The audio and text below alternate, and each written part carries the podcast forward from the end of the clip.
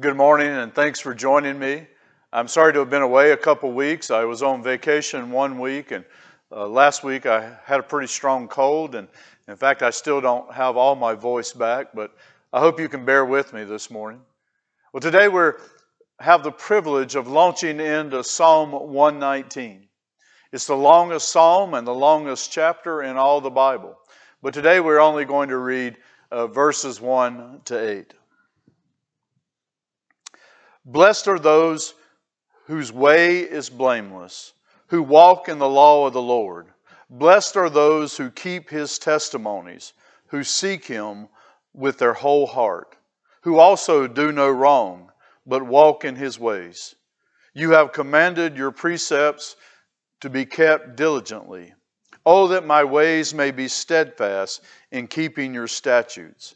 Then I shall not be put to shame having my eyes fixed on all your commandments. I will praise you with an upright heart when I learn your righteous rules. I will keep your statutes. Do not utterly forsake me. Well, Psalm 119 is an acrostic psalm, and it's the most extensive acrostic psalm uh, in the Psalter. By acrostic, we mean in this case that it is divided into 22 stanzas one for each letter of the Hebrew alphabet. And each verse of each stanza begins with one of these letters in alphabetical order. And your English Bible may even note the Hebrew letter for each stanza. My ESV Bible, for example, has the name of the Hebrew letter above each stanza. So it notes Aleph, Bet, Gimel, Dalet, Hey, and so forth. So in the stanza we read this morning, each verse begins with a word that begins with the Hebrew letter Aleph, equivalent to our letter A. The word blessed in verses 1 and 2, for example, is a word which begins with Aleph, Esher.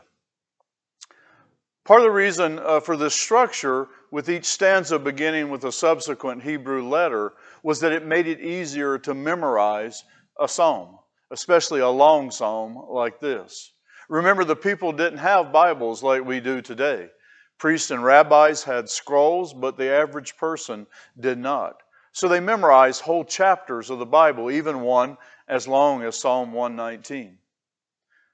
And then I want to point out that the most important feature of Psalm 119 is that almost every verse refers to the Word of God.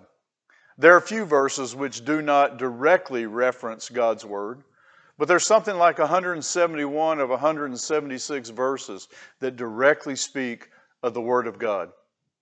But it uses various words for Scripture. Uh, scripture is referred to as law and word and rulings or ordinances, testimonies, commandments, statutes, precepts, sayings, and promises. Hebrew rabbis noted that there were at least 10 words or 10 synonyms for Scripture in Psalm 119 one word for each of the Ten Commandments. Well, Psalm 119 begins verses 1 and 2 Blessed are those whose way is blameless, who walk in the law of the Lord. Blessed are those who keep his testimonies, who seek him with their whole heart. Psalm 119 begins much like the Psalter begins. Psalm 1, verses 1 and 2 Blessed is the man who walks not in the counsel of the wicked, nor stands in the way of sinners, nor sits in the seat of scoffers. But his delight is in the law of the Lord, and on his law he meditates day and night. You see, the psalmist affirms that blessedness or happiness comes through being instructed by God and walking in his ways. We tend to think we'll be happy if we acquire enough money or enough possessions, or if we're res- respected at work, or if we have power, or if we find someone who will really love us. And while some of those things do indeed bring happiness, they do not ensure happiness. And sin has a way of warping or destroying even the best of things. But Psalm 119 and the whole of the Bible tells us that the path to a blessed life is conforming to the law of God or the Word of God.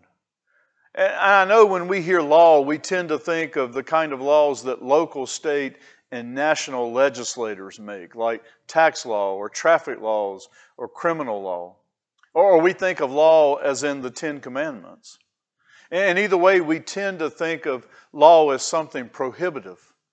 But, folks, God's law was given for the good of humankind. Further, law is used here to speak of all of God's written revelation His Word, His testimonies, His promises, His ways. The way to assure a blessed life is to walk in the way of the Lord. Will it be perfect? No, because all of life is marred by sin to some extent. Besides, we never keep God's word perfectly. The psalmist admits that, verse 5 Oh, that my ways may be steadfast in keeping your statutes. You see, sin mars life, and we all struggle to walk fully in God's way. But still, the best way to live a good and blessed life is to walk in the law of the Lord. Are you walking in the law of the Lord? Are you a student of Scripture? Do you long to be conformed to God's precepts? Those are important questions for all of us. I pray you will ponder and honestly answer those questions. And if you're not a student of God's Word, I pray you will become one and walk in the law of the Lord. Well, let's pray together. Lord, I pray that each one of us will become students of your word. I pray that you'll just give us a hunger and a great love for your word. And I pray that we'll be students not just for knowledge and intellect, but students so that we might walk in your law, walk in your precepts and your word. Lord, your scriptures are the way to a life blessed by you. Your law was given for the good of all people. Lord, we, we each struggle to walk fully in your word. Sin has marred our path. So please forgive us and send your Holy Spirit to empower us so that we might more fully walk in your way. To you, Father, Son, and Holy Spirit, be all glory, honor, and praise today and forevermore. Amen. Well, God bless you all. Have a wonderful day, a great week. Goodbye.